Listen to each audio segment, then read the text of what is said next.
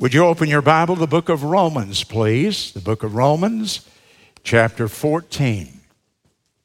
The 14th chapter of the book of Romans, a wonderful, wonderful chapter. It has more scripture there. If you just want to know how to have a, the right attitude and live a godly Christian life, boy, that's the, the chapter for you.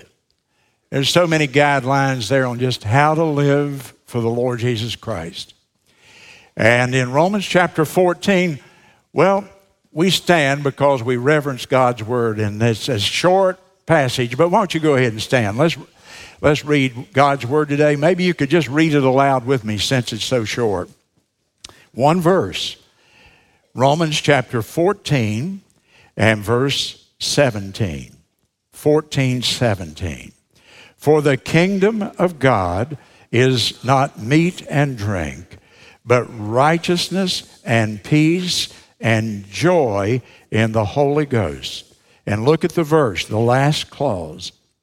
What is the kingdom, the spiritual kingdom of the Lord right now that we're in as believers? If you're a Christian, you're in the kingdom of God. Now, it's a spiritual kingdom. It's not a literal kingdom. Christ is not here reigning on his throne yet. So, what is this kingdom? Well, the characteristics of the kingdom are three righteousness and peace and joy in the Holy Ghost. Thank you. You may be seated.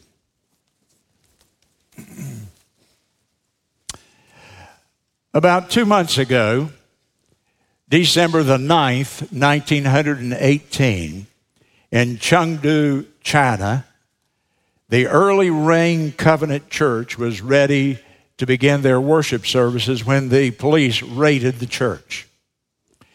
The police took much of the property that they could carry away with them, all of the things that they would use in the normal services of a church. They arrested over 100 people, including the pastor and his wife. They were detained, which is a word that brings chills to your flesh if you live in China, because to be detained is an indefinite type of semi sentence. Basically, it means that the authorities can hold you, that nobody knows where you are, your whereabouts.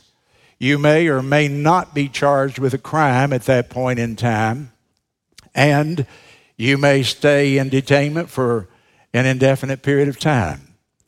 And so now, about two months later, Pastor Wang Yi is still in detainment, as is his wife and several of the members. Some of the members have been allowed to leave and return to their homes, but most of them are detained. They don't know, nobody knows where they are, nobody knows what's going on. They have been in some cases, not even charged yet with any kind of crime or impropriety. The pastor has been charged. Pastor Wang has been charged with subversion, an attempt to subvert the state or the government of China. Upon his charges, he wrote a letter to the, to the church members and he had it smuggled out of the prison, fortunately, where he was. And in his letter, he said in one statement at the close of it Beloved brothers and sisters, do you have joy? Beloved brothers and sisters, do you have joy? He said, I thank God for what has happened because only in this kind of circumstance and situation do we really learn to trust in the Lord and we really sense His presence working in our lives. And he went on and on talking about this. But the words that caught my attention were Brothers and sisters, do you have joy? And as I look out at this congregation this morning, I have a question for you. Brothers and sisters, do you have joy? Do you have joy today? Note with me our text again. People who are in the kingdom of God demonstrate three characteristics righteousness, which is the doing of right. Doing the right thing really is practical righteousness. That means right living. If I'm righteous, I am doing right. I am living right, if you will. And then the second characteristic there is peace, which means not right living, that means right relationships. So I'm living right according to God's word and I'm treating people right. But secondly, I have peace. That's right relationships with God and with my fellow man. And then I have joy, and joy is the fruit. Now, get this, I don't want you to miss it. Joy is the fruit of right righteousness and peace. Joy is the fruit of right living and of peace, of right relationships in your life. I grew up in Sunday school, as did many of you, most of you, no doubt. And we had a little Sunday school course, and sometimes I still think of it. I've got the joy, joy, joy, joy down in my heart. You like that? Four times. I've got the joy, joy, joy, joy down in my heart. Ah, there. I was waiting on that. Where? And then you would sing again. I've got the joy, joy, joy, joy. Oh, come on, you bunch of sophisticates. You think you're too cool to sing that song, don't you? Shame on you. One more time. I've got the joy, joy, joy, joy down in my heart. Well, oh, all right, not a concert here. That's it.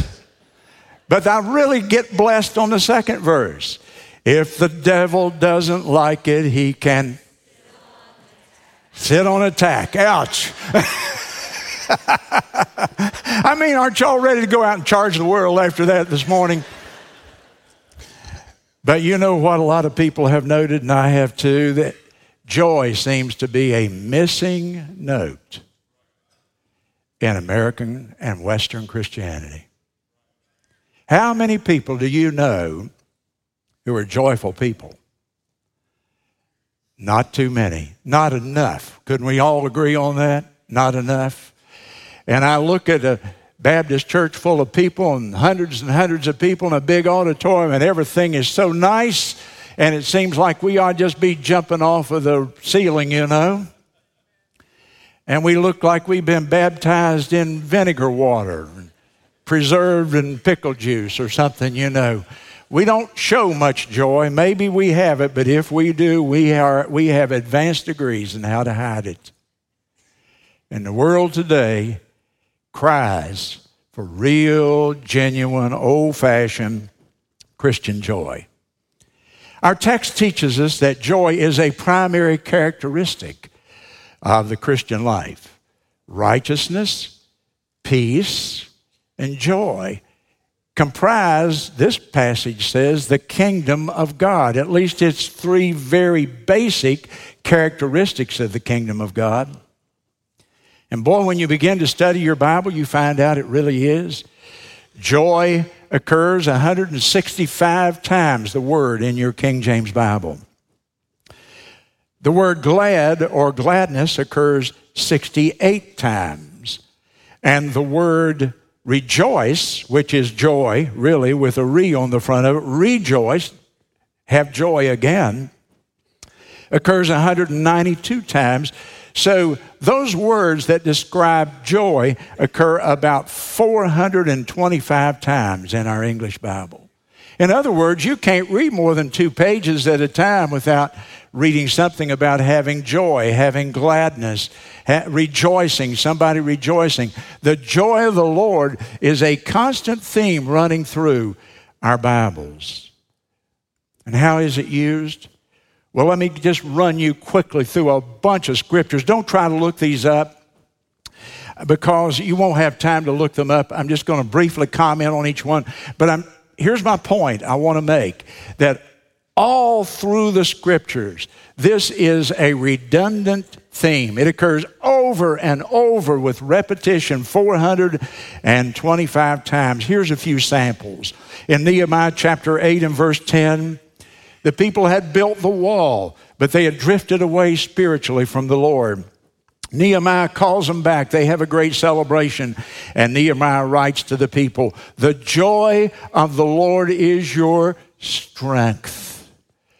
We all know that when you're discouraged and you're down emotionally, you're weak. You're weak spiritually. It can even affect you the way you feel physically. The joy of the Lord is your strength. Psalm 16 and 11. In thy presence is joy evermore. In other words, there'll never be a notice sadness or despair in heaven in eternity with our Lord in his presence. In Psalm 126, 5 and 6, he that goeth forth and weepeth, bearing precious seed, shall doubtless come again with rejoicing bringing his sheaves with him. In other words, when we witness and when we win people to Christ, the greatest joy we can experience is the joy of winning a soul to the Savior. In Luke chapter 2 and verse number 10, at the birth of Christ, the angelic choir came, and over Bethlehem they sung, This is good tidings of great joy, because the Savior has come into the world. In Luke chapter number 10, and in verse 17, it says that Jesus rejoiced. It says it again two more times that I've found as I've studied for this message. So, oh, at least three times in Scripture, I read where the Lord Jesus him, Himself that He rejoiced in His Spirit. Now, what's interesting to me, it never says one time in all the Bible that Jesus Christ laughed. There's not a record of Jesus laughing. So joy then is not hilarity. It's not the party. It's something much deeper than that. Jesus is never recorded that he laughed, but it says repeatedly that he had joy in his life. In fact, in Luke chapter 15 and verse 7, it says that when a sinner repents of his sin, there is joy in heaven that heaven just shuts down and they shout and they're filled with joy when somebody comes to know the Lord Jesus Christ. You know what I like to think about? And I don't know that this is true, but it, it encourages me. So leave me alone in my simplicity, huh? But when I give the invitation here and some people come down the aisle and they receive Christ as their Savior, I just kind of imagine that in heaven everything kind of stops and for a few minutes and the angels say, Look what is happening down there at that Baptist temple. And they just stop and they shout with joy. They're thrilled that another sinner has come home. Joy in heaven when a soul is saved. And ladies and gentlemen, we don't ever want to get to where we don't change things in heaven, do we? We want to be able to lead people, many people to Christ. In John chapter 15 and verse 11, is the night of Jesus' death. Is he thinking about himself? Not a whole lot, it seems. His concern is that after his death, as he said it, I want your joy to be full. I want your joy to be full. He was concerned about the joy of his people after his after his death and his ascension back to heaven. In John chapter 20 and verse 20, it's the night of the resurrection day of Easter. And the disciples are huddled in this room, the doors are shut, fear overwhelms them. And then it says these words Then were they glad when they saw the Lord. They were glad, and it's the synonym for the word joy. In Hebrews chapter 12 and verse 2, it talks about Jesus looking forward to the cross just before he went to the cross. And it says this He endured the cross by anticipating the joy that would follow after that. How could the Lord Jesus Christ ever endure the cross and all that he went through? Well, it appears he was focused upon the joy that that act of crucifixion would bring to the entire world throughout all of eternity. And it was the motivating, if you will, factor in his going to the cross and holding him to the cross as he died for our sins, he endured the cross by anticipating the joy that would come. In Philippians 2 and 2, Paul has gone from prison to prison to prison. Everywhere he went, he preaches, he's persecuted, he's thrown in jail. And what does he write? Rejoice evermore. And I say unto you again, rejoice. His focus is upon joy, rejoicing, even though he's in prison, even though he's deprived of his freedom. This man has the ability to have joy in his life. In 1 John 1 and 4, John tells us the purpose of his writing. These things I have written unto you that your joy would be full. I want you to have fullness of joy, he writes. Galatians 5 and 22. The fruit of the Spirit is joy, second characteristic mentioned here. If I am filled with God's Holy Spirit, one of the qualities that I will experience, one of the, one of the characteristics of a spirit filled Christian, I have joy in my life. by that measure, I ought to be very concerned when I don't have joy in my life on the negative side.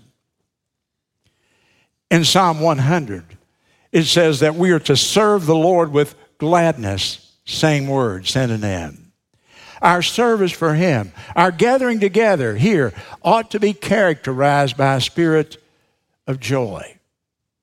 When the preacher looks out and the people look up, and the choir sings, and the Sunday school teacher teaches, and the pastor preaches, a spirit of joy ought to prevail in the atmosphere of the entire church gathered. In Psalm number 30 and verse 5, it's a tremendously encouraging passage for those of you who are going through trouble. Weeping may endure for the night, but joy cometh in the morning. Joy cometh in the morning, no matter how dark it is at midnight. A better day will come if you're a believer. I can't promise that to an unsaved person. But no matter how dark it may be at midnight, joy comes in the morning. There will be a morning after the midnight. And yet, there seems to be, with all of those verses and hundreds more, there seems to be this lack of joy in Western and American Christianity. Why do I say Western and American Christianity? Because I've preached around the world. I've had the privilege of going to many different countries and preaching. And one of the things that stand out to me, particularly in the third world, is the joy that the people have compared with the lack of joy that they have in America. You don't have to you go to the mission field. Jeff and some of our guys were down this week in Mexico with Larry Allred. And you go there, and there is an atmosphere of joy around the world that you won't see, generally speaking, in American churches. You'll see a little bit of it here or there. The question is, what do they have that we don't have? Wrong question. What do we have that they don't have? That's the problem. That's why I think, if were you to ask me my opinion, and you didn't, but I will give it anyhow, if you were to say, why don't we have joy? I would say, number one, worldliness. You can't love the world and love Jesus in a way that's going to bring joy in your heart. When I lack joy, it's a sign that my affections might be on the wrong things. Second thing is busyness. We are too busy to have joy. You see, be still and know that I'm God. Stop every now and then and think, meditate, get calm inside. But you know, we don't do that in America. We just go from one event to another event, from the cell phone to the computer to the TV screen. I can promise you one thing bird watching is never going to become the national sport. Because we can't sit still and be quiet for a few moments. We are people who are hypercharged. You know why we don't have joy? We don't stop and think about our Lord and our relationship and eternity and really important things. We spend our life on the surface and the superficial and the shallow, and we lose our joy. Why don't we have joy? I think we don't have joy because we have urbanization. And you go to these other countries, it's simple and plain, and they're not so sophisticated, and they're in touch with the ground. They farm, they garden, they have they, they touch nature. And we have gotten so far from that.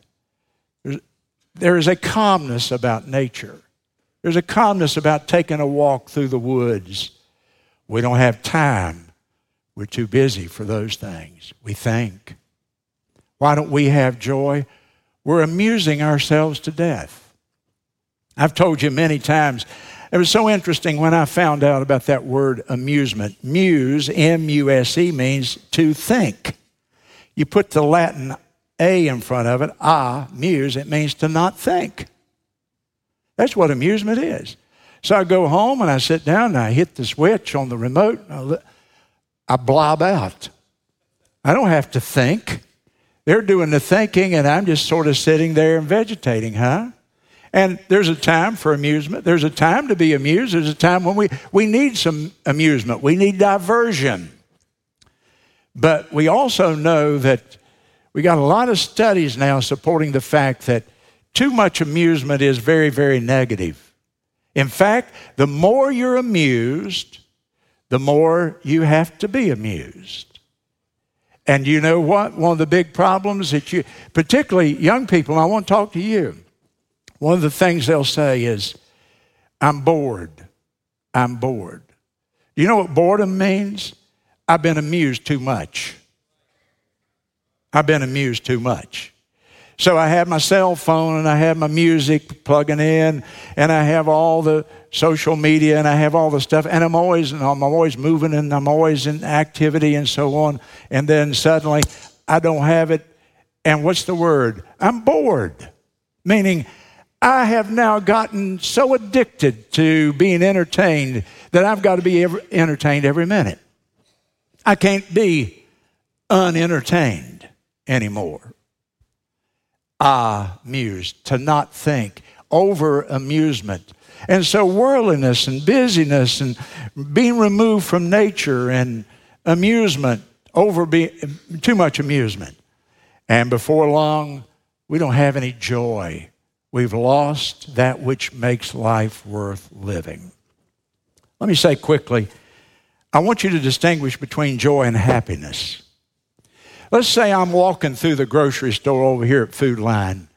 And as I walk through the, uh, the grocery store, there's always a lot of people in there. And I kind of randomly begin approaching people and I say to them, uh, Can you tell me what joy is? I'm doing a little survey here today. Can you define joy for me? Can you explain what having joy in my life is? Uh, I'm a Christian. And the Bible talks 425 times about having joy and gladness in my heart, but I really don't have much. I, I, need to really understand this joy thing. Can you, can you help me? What words do you think I might hear from the people that I was asking? Number one, I think I'd hear happy.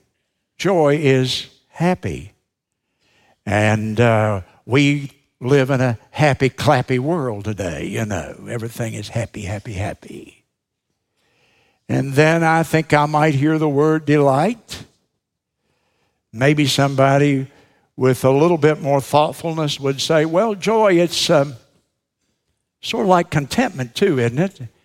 To have joy would be to experience contentment, and I would say yes.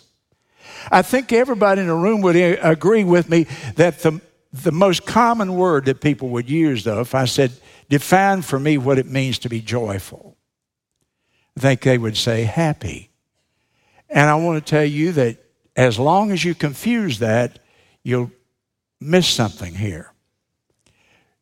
Joy differs from happiness. Let me give you now the best definition I know of joy.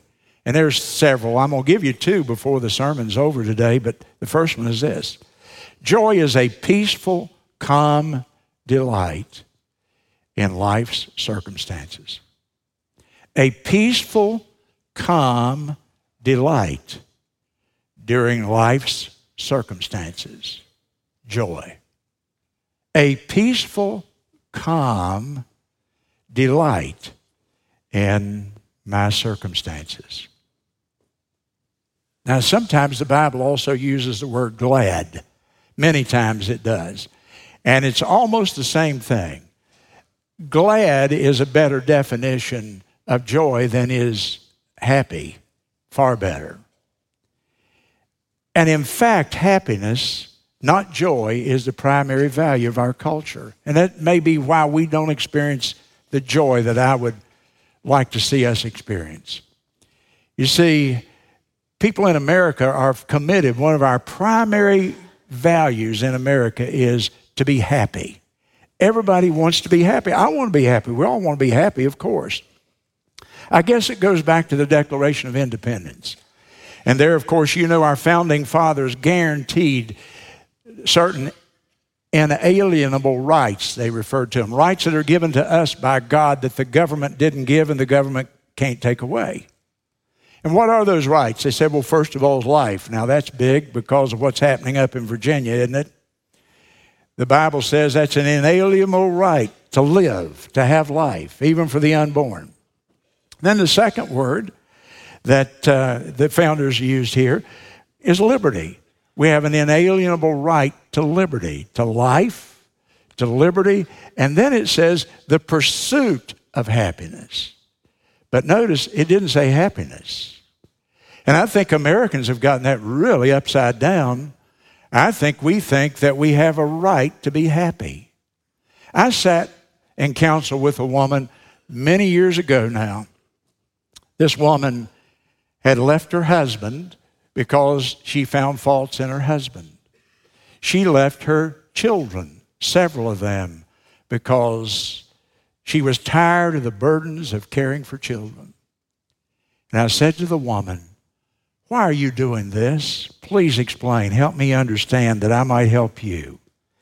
And she said to me basically, You know, I just want to be happy. I just want to be happy. Now, everybody wants to be happy. That's natural. I, nobody wakes up and says, What can I do today to be unhappy? No, happiness is a, a normal desire of ours, but don't confuse it with joy. Don't confuse it with joy. In fact, I hear people say this I deserve to be happy. You ever heard anybody say that? I think I deserve to be happy. Watch television. You'll see that sometimes on an advertisement. You'll see that expressed in some way. I deserve to be happy. Really? Where'd you get that? Where did, on what basis do you even, could you even think that? And in most cases, happiness has the idea of laughter, of lightheartedness, of hilarity, of freedom from the responsibilities of life. I just want to be happy. I want to go to a desert island. I want to just cool it for a while, and I don't want to have to worry about all the stuff in life that I'm dealing with. Happy usually means amusement. I was talking about a while ago. It usually means entertainment. It means a movie, a concert, a ball game, a vacation. Always the idea of doing something. That's why, as I said, these studies show that amusement, too much amusement, produces boredom in people.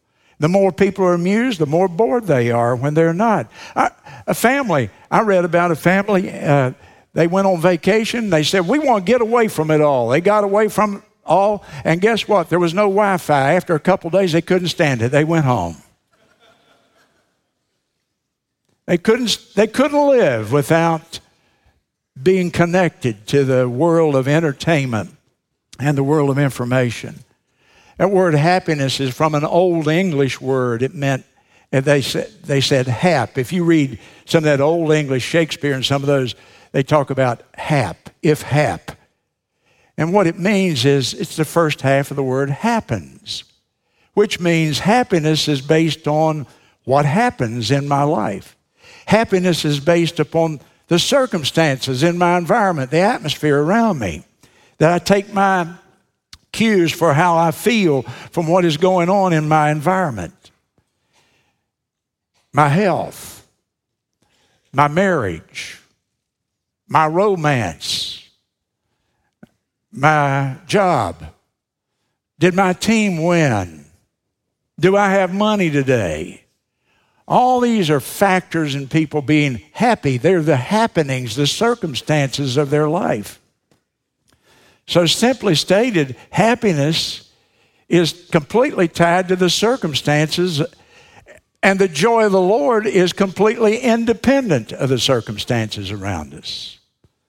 Happiness is dependent on what's happening out there. The externals, joy is a fountain springing up within me that's internal, that I can carry my weather with me, if you will, wherever I go. So let me define it again. What is joy? It is a peaceful, calm delight in all of life's circumstances. So, in the next few minutes, let me try to explain to you, thirdly, then, the basis of Christian joy. I've tried to distinguish between joy and happiness. I've tried to show you that joy is a theme that is a characteristic of the Christian life. I've asked you the question Do you have joy? Do you ever think about it? Instead of the pursuit of happiness, maybe we ought to talk about the pursuit of joy. Because I don't think joy is something you're just going to get today, pal, like that, maybe. It may be something we have to pursue, that we have to learn, that is something that is a process that we gain in the Christian life as we grow in the Lord. But it's certainly worth the pursuit, is it not? In the world of pills, in the world of alcoholism, and in the world of people trying to escape in a myriad number of ways, wouldn't it be wonderful to just be able to carry your own sense of well being and calm in all the circumstances of life and you know, wouldn't have to depend on anything? That's Christian joy. Turn quickly with me to the book of Isaiah, chapter 12. There's a beautiful word picture here that the prophet gives to us Isaiah chapter 12 and verse 2.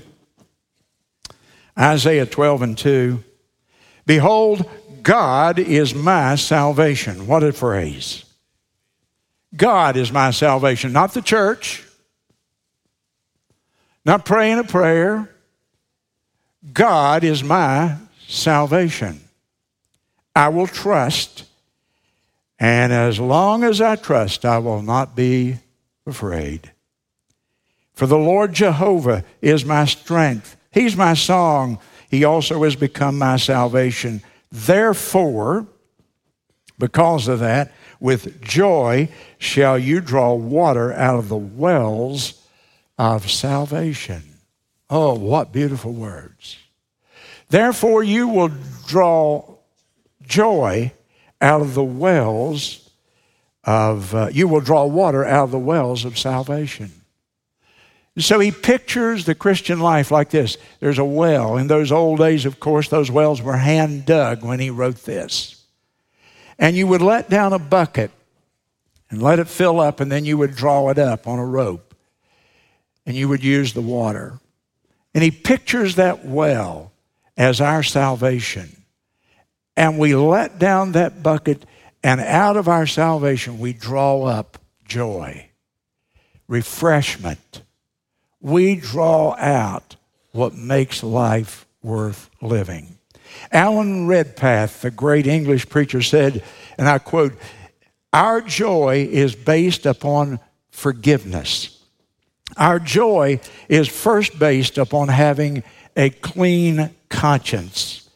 And end of quote. My joy is based on forgiveness upon a clean conscience. And so my salvation is where God has provided for me forgiveness. He has provided for me a clean conscience. I can be right with God. I can be right with the world. I can go and pillow my head tonight and go to sleep knowing that my sins are forgiven. That things are right with God and things are right with man. Vertically and horizontally, I'm right. And it clears my conscience and how many people today have no joy because there's this barrier between them and the Lord in their sins. They can't draw water out of that well of salvation. You remember the story of David sinning? Of him looking at the woman, lusting after her, it going further then into adultery, and uh, then ultimately conspiracy to murder her husband, even. What a horrible, horrible dark blot on the man that the Bible later calls the man after God's own heart. How could that even be? And Psalm 51 is a wonderful, wonderful passage. You might want to mark it in your Bible when you sin, not if you do, but when you do. When I sin, it's a great passage to read and reflect on and think about how did David deal with his sin? And among other things, after he confessed, he made an honest, thorough confession of his sin. And then Daniel, or David, pardon me, he prayed like this Lord, restore to me the joy of my salvation. You know what he was saying? As long as that sin block is there, my joy is blocked. I won't have the joy. Restore to me not, he didn't pray, restore to me my salvation. He said, restore to me the joy that drawing water out of the well of salvation should be producing in my life. You see, ladies and gentlemen, please hear me. Note what I'm saying to you right now. Joy is not something that you work up. Joy is something that's imparted to you in the process of becoming clean in the blood of Jesus Christ. It's not something you work up. It's something that the Lord gives you as a part of the salvation package when you stay right with Him in the days afterwards. And then there's a second thing. There's only two. The basis of Christian joy, two things. One, you got to make sure you're saved, that you're clean, that your conscience is clean. The second thing is the Lordship of Christ has to be true in your life. The Lordship of Christ, meaning that Jesus is literally Lord, boss, master, president, CEO, chief. 1977, I took a trip on missionary trip. I actually went through about 14 countries. I was going for about three and a half weeks, longest I've ever been away from the church. And one of the places that we traveled through, we didn't, we only stayed there maybe half a day, was Monaco. But we were driving from Italy down through France and across into Greece. And so we just stopped there out of curiosity and we walked through the great casino that you've heard about in Morocco, where people come from all over the world and gamble. And I don't know, dozens of people killed themselves after they lost everything there. And it's very historic. And they tell you all those old stories. Monaco's little postage stamp kingdom, they call it, is probably not, maybe not a whole lot bigger than the city of Florence, just a few miles in each direction, nestled right there on the Mediterranean coast in the south of France, really. And you look at the uh, land there and the beaches out here, beautiful coast, and then you go maybe a half a mile, and then the mountains start going right up. Well, the king or the prince of Monaco at that time was a man named Prince Rainier. And Prince Rainier was a dashing, handsome, wealthy playboy. He had gone to Hollywood and he had met Grace Kelly, who was a big star in those days. Some of y'all don't know who I'm talking about, but many of you do. And he married Grace Kelly, so she became Princess Grace and Prince Rainier. And there up on the hill, uh, my friend who was with me showed me the palace where Grace Kelly and Prince Rainier lived. And it was a palace. It went on forever. And, you know, a complex like you couldn't believe. It, it was a true uh, castle with the king and queen living in it. But then I learned something. I learned that when the prince was there in the castle, they flew a flag with his coat of arms on the flag. And when he left the premises, even if it was just going across town, they took the flag down. And so you could always look up there at the, at the castle And you would know is the king in or is the king out by whether or not the flag is flying. Well, I had just learned a definition, and when they, they told me that story, it just about set me to shouting. It was wonderful because the definition, I just listened to Adrian Rogers preach a message. And here's how Adrian defined joy. He said, Joy is the flag that flies from the castle of the heart when the king is in residence on the throne. Wow. I've gone over there and seen that actually in life. Joy is the flag that flies from the castle of your heart when the king is in residence on the throne. How about that? Your heart is the castle. And when Jesus is on the throne, the Lordship of Christ, when Jesus is on the throne, the flag of joy will be flying high. And when the king is not on the throne, when I put King Bill on the throne instead of King Jesus in my heart, guess what? I lose my joy. Doesn't that explain why so many people today don't have the joy of the Lord in their life? Now, let me ask you a question. Most of you are Christians. Is the flag flying? Is the flag flying in your heart this morning? Do you have that simple, old fashioned joy that only the Lord can give? Not the joy of the world, not the momentary hilarity and happiness of a moment, but do you have that calm, peaceful delight in whatever circumstances? Even when you stand over the casket and your heart is broken and tears are running down your face. Well, preacher, do people have joy then? They sure do. Their heart is broken. They're losing their loved one. But deep down inside, under the surface of the water in the heart, there's that calm peace, a delight that someday it'll be different, it'll be better, I'll see them again. I'm not without hope. And whatever we go through, He's there with us, and He'll sustain us. No, we're not morbid. We don't relish that. We dread those things. We'll all have to go through those things of illness and death and all the problems of life. But let me tell you, you can do it with joy. Joy unspeakable, Paul said, and full of glory.